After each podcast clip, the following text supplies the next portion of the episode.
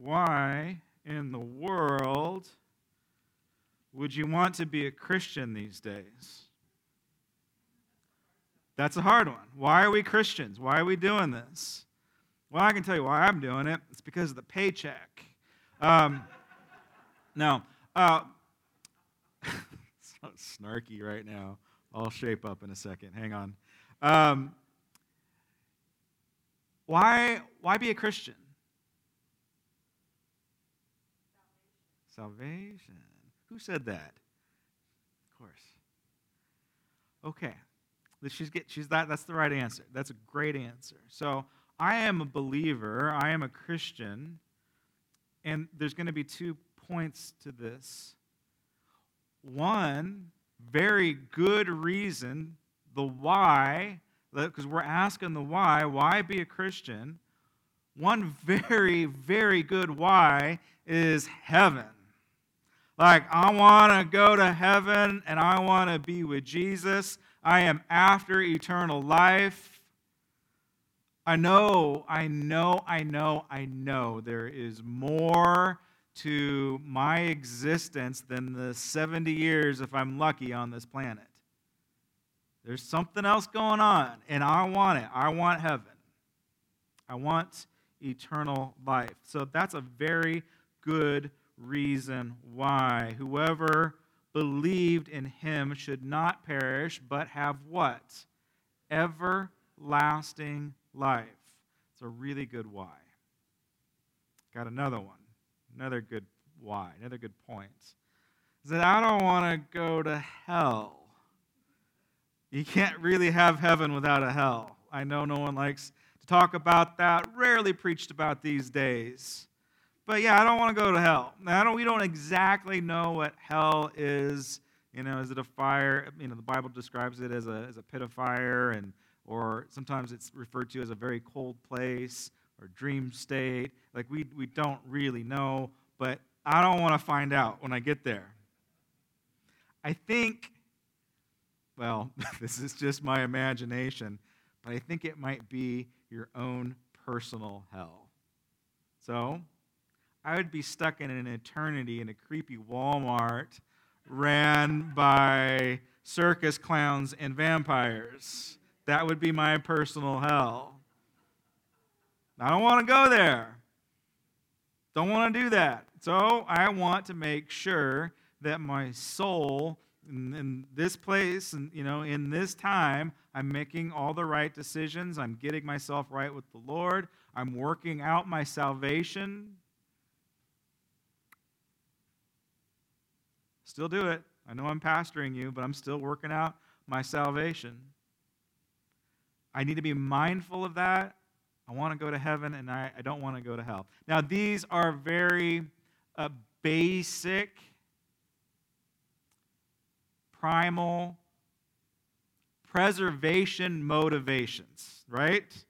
Preservation motivation. Don't want to go to hell, want to go to heaven. Great. I mean, that's, that's a really really good reason why. Would you agree? Second question. Again, the first question is why are we Christians? Second question.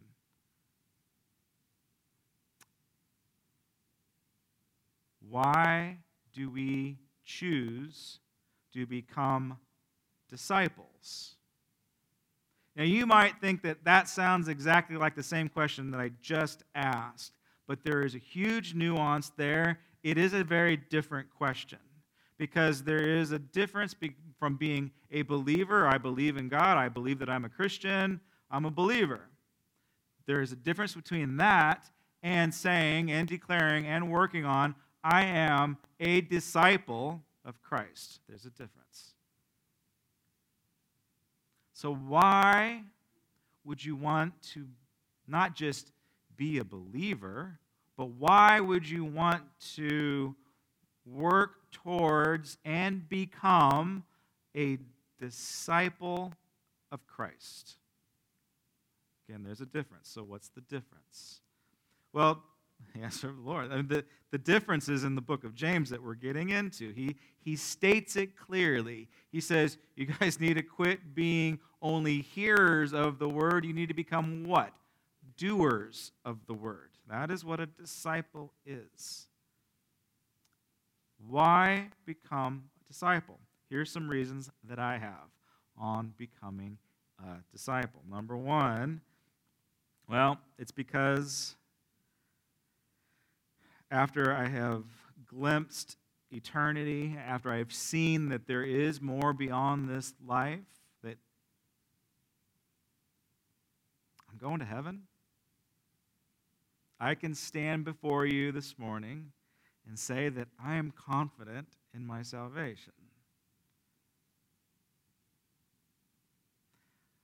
Years ago, I've told this story before, but some of you haven't heard it. Years ago, I was doing some business in Eastern Europe, out in the middle of nowhere, and um, no one knew where I was. Foreign language was being spoken, and I was buying some antiques in a creepy basement. and this guy starts unlocking doors, and it's full of Nazi stuff, Nazi memorabilia, busts and swastikas and helmets. And he opens up a drawer and he pulls out a pistol and he points it at my face. And he and I like, this is it. This is great. This is how I'm going out. I'm gonna be shot in the face in Eastern Europe and no one's gonna know where I'm gonna be. And the adrenaline hits, that, that fight or flight. I'm like, I'm going to die. And in that moment, when the adrenaline kicked in, the peace of God was right there to follow. And I knew that I was going to be okay if this guy pulled the trigger. Like, okay, Lord, I guess I'm ready to go. Now, that's, that's something very valuable and very special, in my opinion. Well, he wasn't going to shoot me, obviously. He was trying to sell me his, his Nazi Luger that was his prized possession. He was just really weird and quirky. Anyway, so I know I'm going to heaven. I also know I don't deserve it. I don't deserve to go, neither do you. But because of the work that Jesus does on the cross, we get to go. We, we get to go. This is the good news. This is the gospel message of Jesus Christ, the gospel of grace. We don't earn this, it's freely given to us to receive. Jesus, he lives the life that we all should live. He, he models it. He's, he's selfless. He's, he walks humbly. He's a servant. He does all the things that humanity should be doing, and we're not. He lives the life that humanity should live, and the great irony, he dies the death that humanity deserves to die a judgment on a cross. I don't get it. I don't understand grace. It's not fair. I want people to get what they deserve. I don't get it but I am captivated by it. So, why do I want to become a disciple of Christ? Because I'm fascinated and captivated by the grace of God, or what He has done for me. I can't take it for granted when I look at the cross. I can't take His sacrifice and just be like, oh, yeah, Jesus died on the cross for my sins. Yay, I get to go to heaven. I can't just live there. I know I need to be a disciple, and I'm just like, the gospel is so good and pure. It saved me. That's why I want to be a disciple. Number two, it's because the kingdom of heaven, Jesus tells us, is here and now. Not only do we get to go to heaven, we get to experience heaven this side of death. I like that a lot meaning that there are moments in our walk, there's moments in a disciple's life where you have a religious moment, an experience, if you will, where, as if it was the baptism, heaven literally opens up and comes and begins to transform our fleshly lives. Heaven on earth, as Jesus would call it. I become a disciple because not only am I fascinated by the gospel of grace, no, I want to play too. I want to be a part of the kingdom of heaven. Inside of the kingdom of heaven, everyone gets to play. You get to play. You get to do the stuff that Jesus does. In Matthew 28 19, this is a foundational verse for the Christian faith. It's in our it's in our 101 class, our foundations class. This is what Jesus is telling us to do. When you want to know what he wanted, what we're supposed to do, Jesus tells us. Is in the Great Commission. You know it. Therefore, Jesus says, "Go and make disciples of all nations." There's that D word again, disciples. He doesn't say go and make believers, go and make converts. He says go and make disciples, people that are actually going to be doers of the word of all nations. You baptize them in the name of the Father, and the Son, and the Holy Ghost, and teaching them to obey everything that I have commanded. And so, in order to be a disciple, we have to obey everything that Jesus has commanded us to do. And surely I'm with you to the very end of the age. Okay. Think about your Sunday school lessons. What did Jesus command these 12 guys to do? What did he command them to do? Quite a bit, but here's, a, here's three. He commanded them, remember this one? He commanded them to miraculously reproduce bread and fish so that he could feed 5,000 people. That's what he commanded him to do to take control of nature and, and feed the poor.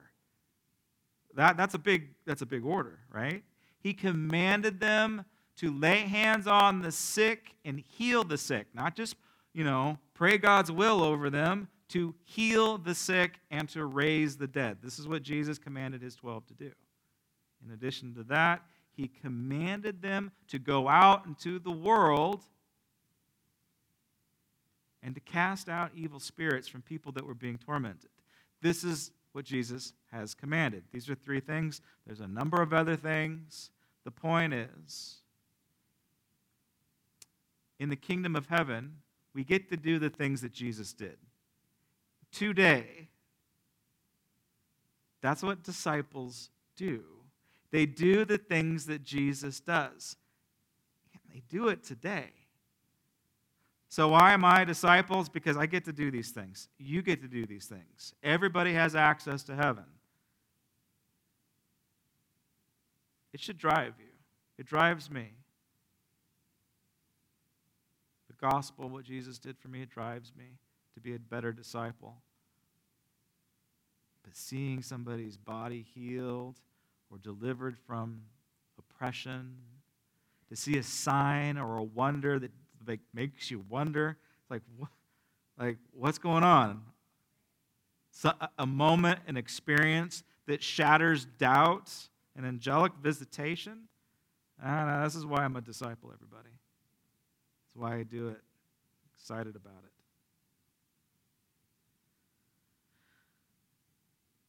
Third reason why I'm a disciple is because we are we, the world, is most likely in the end of days.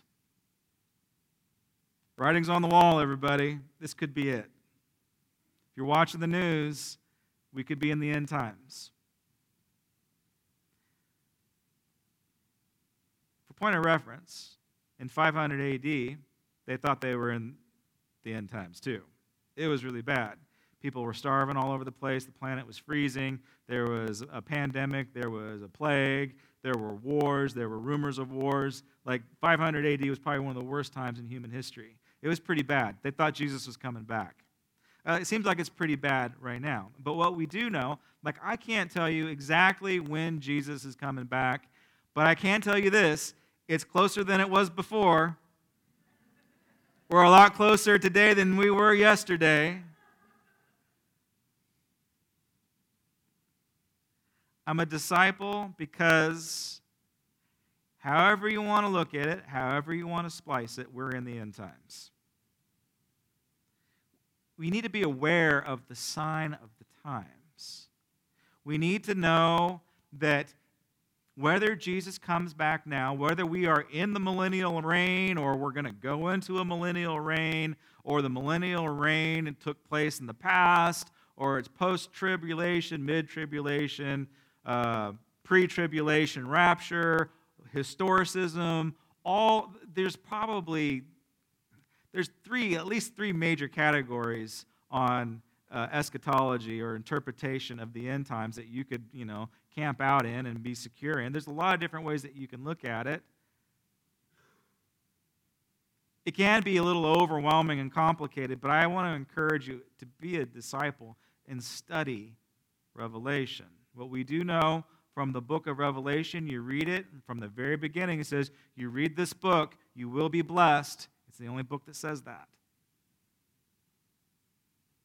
Why?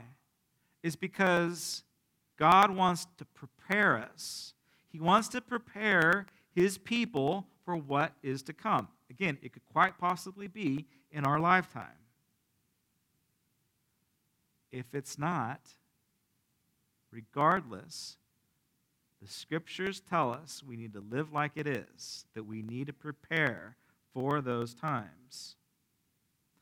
Jesus says in Luke chapter 12, 54, this is not going to be on the screen because this is the Passion paraphrase. I like the way that it sounds, a little bit different. Jesus said to the crowds gathered around him, When you see a cloud forming in the west, don't say, A storm is a brewing and then it arrives. And when you feel the south wind blowing, the Santa Anas are coming, heat wave is on the way.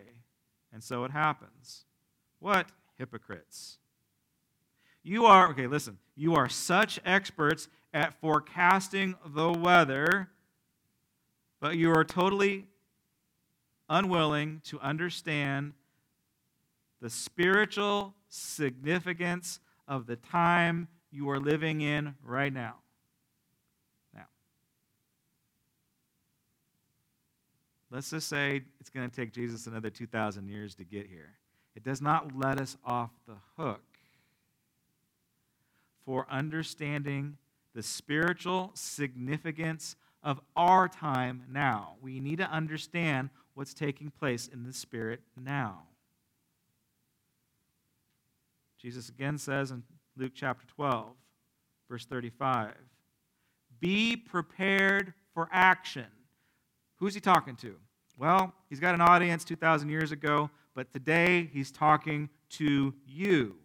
This was written to you. Be prepared for action at a moment's notice. Be like the servant anticipating their master's return from a wedding celebration. They are ready at a moment's notice to unlock the door and to let him in. What great joy is ahead of them for, for those who stay awake and wait for their master's return. He himself will become like a servant and wait upon them. He will appear at midnight or even later. But what great joy for the awakened ones when he comes.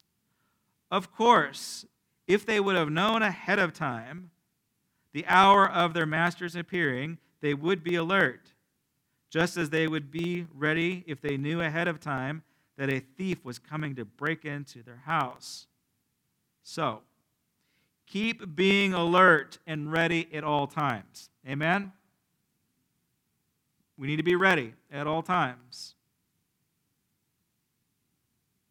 For I promise you that the Son of Man will surprise you. Oh, there's a lot of promises in the book. There's a lot of promises in the Bible. I don't know if I like that one. He promises that we're going to be surprised. Okay, I kind of like a good surprise, but I don't want to be so surprised that I was unaware. Like, I want to be ready. I want to make I want to make sure that I am discipling well. I want to make sure that when Jesus returns, I'm not messing off somewhere and I'm not in a pity party or I'm not doing the stuff, I'm not engaged, I'm not paying attention to the sign of the times. He's going to surprise you when you don't expect him. So, these are all some really good reasons as to why to become a disciple of Christ. There's a lot of other good reasons. Like, I don't know, um, maybe you want Jesus to make you rich. That might be a good reason to be a disciple. Or maybe you want Jesus to make you uh, a celebrity star or someone important like an actor. Um, jokes, by the way. Maybe I need to. Sorry. There's a lot of good reasons why to be a disciple. Selfish reasons aren't a good one.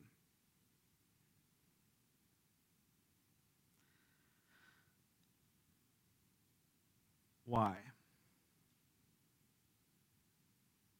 I think we get the reason why. Why to be a believer and why to become a disciple. But how do we do it? How do we become disciples of Christ? James, the first leader of the church, Jesus' brother, will tell us how to do it. He's amazing. Again, the point of his book is you guys need to become not only hearers of this word, but you need to become doers of this word. A lot of packed in, there's a lot of things that are packed into James, but I've got a few that we're going to look at, three of them. A disciple, James tells us, will be responsible for their own spiritual development. There's a lot of confusion on what discipleship is. A true disciple of Christ takes personal responsibility for their spiritual growth and maturity. You can't use your pastor, your teacher, your home group leader as your scapegoat. You are responsible, you're responsible for your own spiritual growth. James 4 8 says, Draw near to God, and He will draw near to you. You have to make the effort. You've got to put the, the foot forward. You've got to say, I am going to do this because of what Jesus did on the cross for me. I'm going to do this because I'm fascinated with what's taking place in the kingdom. I'm going to do this because it looks like time is short. You are responsible for this development.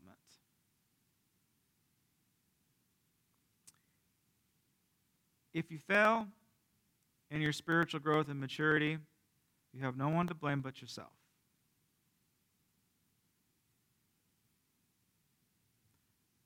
Draw near to God, he will draw near to you. Number two, James tells us that a disciple works on their exterior life.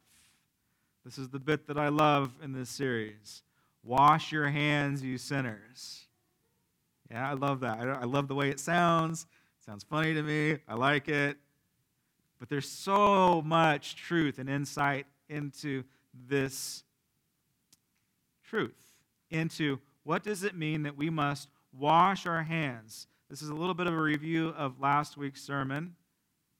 But the washing of the hands is making sure that your own personal relationships on the exterior, on the outside, are managed well and are healthy.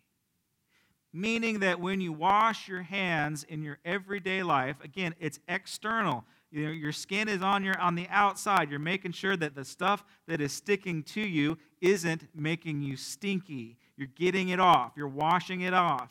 You're managing your exterior life. How you walk, how you talk, the things that come out of your mouth, the way that you treat people, what you watch, what you feed yourself with. You're making sure that you're, okay, I probably shouldn't do this. I probably shouldn't say this. I probably shouldn't act this way. It is being mindful of your external persona. In a nutshell, it's just being a good person. Amen? Can we all be good people? Is it an oxymoron for a Christian to be a good person these days?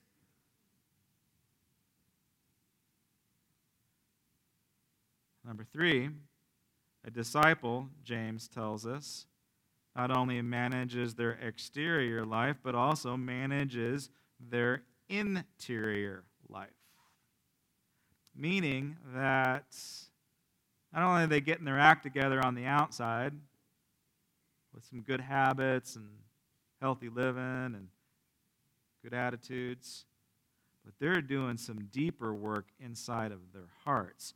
Purify your heart, you double minded.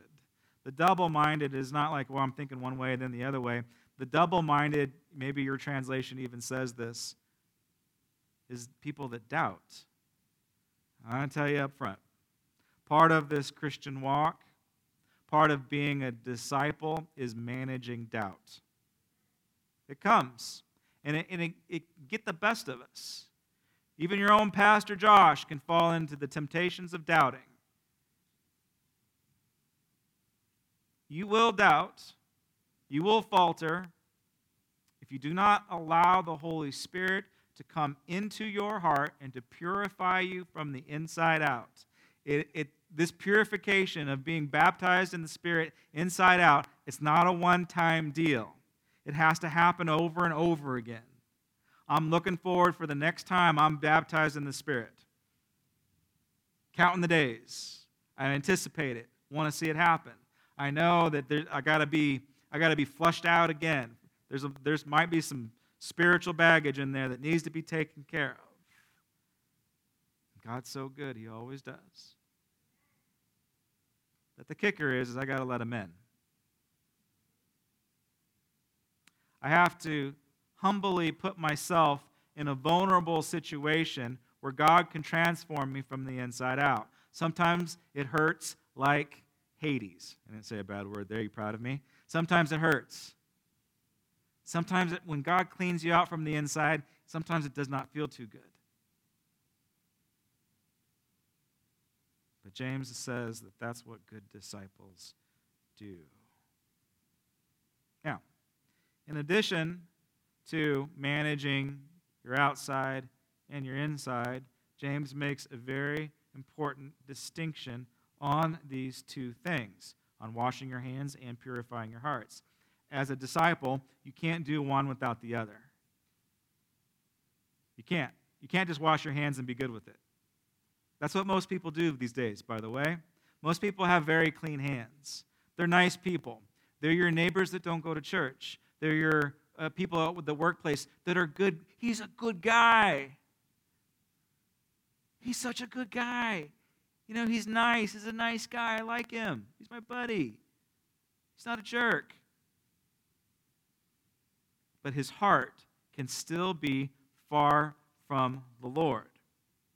So here's the tricky part you can be a good person and not know God. Or you, you can at least project yourself as being a good person and not know God. But James pushes on this discipleship button pretty hard because he's going to tell us yeah, you can be good without God, but you can't be in God without being a good person. So if you are a Christian, you are required to be a good person.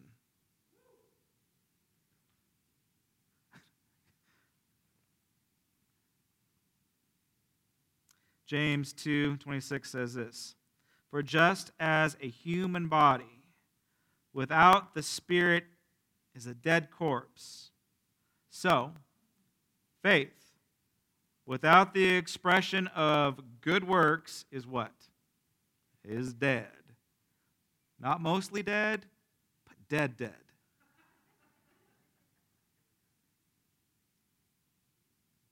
Faith without works is dead.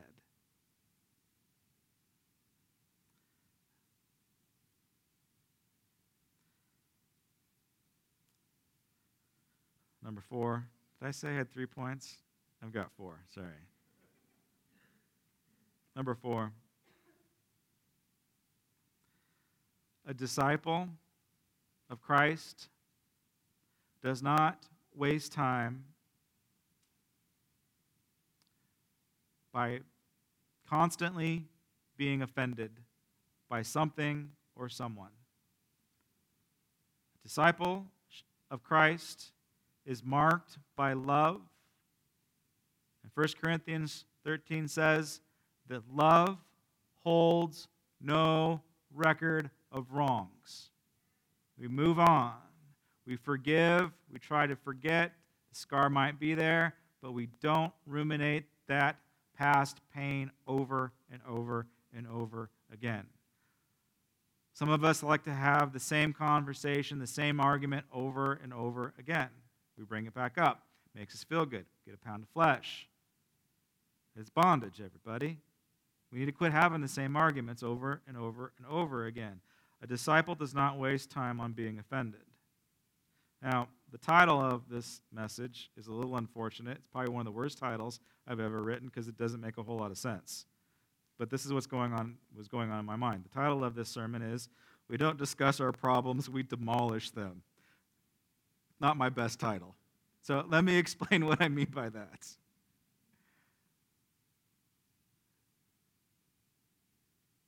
We don't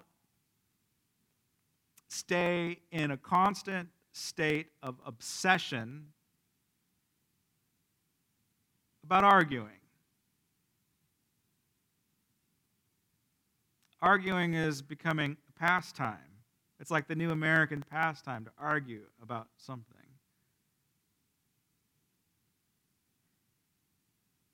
Even in our Christian life, if we allow the culture to seep in, if we allow the rhetoric, the chatter, the language to come into our own spiritual life, if we're not mindful, if we're not washing our hands and purifying our hearts, that argumentative spirit can even be directed towards God. Have you ever argued at God? Now, I will say, there is room for it. You work your stuff out honestly with God. Like you can go into you can go into God's presence and you can God, I'm upset about this. Like actually actually pretty healthy. But once that once that attitude and the issue turns towards, I'm upset about this, and God, this is your fault. I was faithful and you did this to me.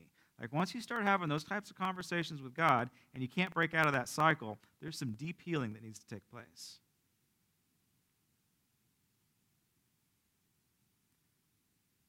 So, what does it mean that we demolish them? We demolish them. Well, James 3:16 says it this way. Confess, okay? lifestyle practice of confession. You need to confess what's going on inside of your heart, inside of your mind. Confess and acknowledge how you have been offended and how you have offended one another. All right?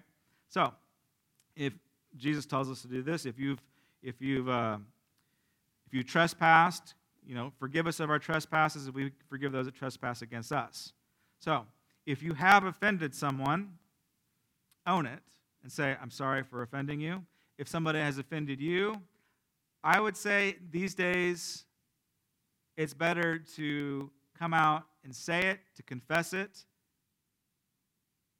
Sometimes there might be some raw feelings there, but probably right now it's better than burying it.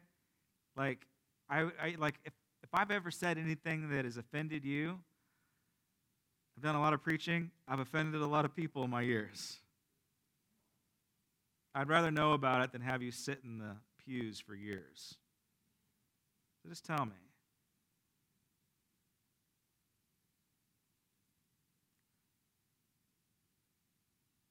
And then, you ready for this? Heal, move on, forget, keep no record of wrong. Confess and acknowledge how you have been offended one another. And then, ready for this? Pray for one another to be instantly healed. Do you know what that says? You get, you get the offense out of the way and go for instant healing. Go for instant forgiveness. Don't harbor it. Don't lock it away in some soul safe where you're going to open it up and beat somebody up later about what they did to you or how they hurt your feelings. Pray that it is instantly healed and removed for tremendous power is released through the passionate, heartfelt prayer of a godly disciple. Amen? Hey, you, got problems with people. You're offended. You hit your knees and pray. You just, like, make it go away, destroy it, demolish it. I highlighted that there, you know, scholars like to point out there, that there's some tension between James and the Apostle Paul and their writings. One's the gospel of grace, one's the gospel of works, whatever. This is scripture. This is what J, this is what Paul has to say about the very same thing. 2 Corinthians 10 5. We demolish arguments in every pretension that sets itself up towards the knowledge of God. And ready for this? We take captive every thought, and we make it obedient to Christ. All right, so it will happen. You're going to be driving along, and the enemy of God is going to put this negative thought in your mind about somebody who offended you in the past, and you're, you're going to have a choice whether you're going to feed that monster or whether you're going to hold that thought captive and make it obedient to Christ and send it back to hell where it belongs. Get these evil thoughts out of your head. Move on. That's what a disciple does. They move on. You guys okay? I started the sermon with a couple of questions, and I'm going to end with a couple of questions.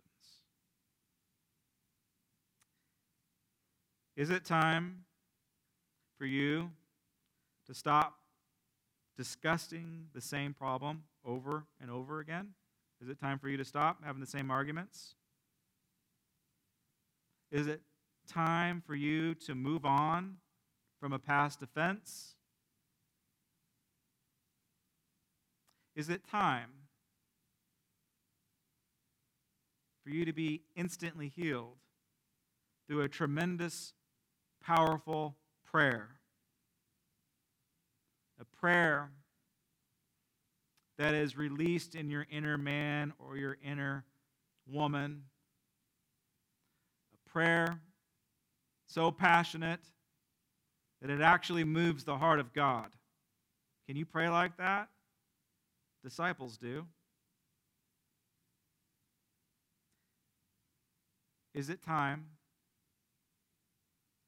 to transition from being a mere believer into being a disciple of Christ. Is it time for that in your life? I would think so. You stand with me as we pray? Heavenly Father, I thank you for this day. I thank you for these beautiful people that today got up and decided to come near to God. And I pray right now that you will show them that because of their action to Sabbath on Sunday, that you are going to draw near to them. I pray that uh, the revelation of salvation, the, the truth of heaven, the truth of hell, will come into their hearts and they'll ask these questions of why and why do I do what I do? Why do I believe what I believe? I pray that discipleship, the hunger for more, for more time with God, for more space to change the atmosphere and the environment, to set us up for intimacy with the Lord. I pray that this will be a, a shift, an instant shift from today that says, No, I'm not going to do things the way that I've been doing them. I'm a disciple. Captivated by the cross. I'm intrigued by the kingdom. And I know that time is short. And I must be ready. I must be prepared. I must be able to open that door for Jesus and welcome him Heavenly Father, right now, as we prepare our hearts to start our week. I pray that you'll show us in our own ways where we need to be doing some hand washing. And I pray that you'll show us where the deep work needs to take place. We know that you're good, you're willing, and you're able. Bless us.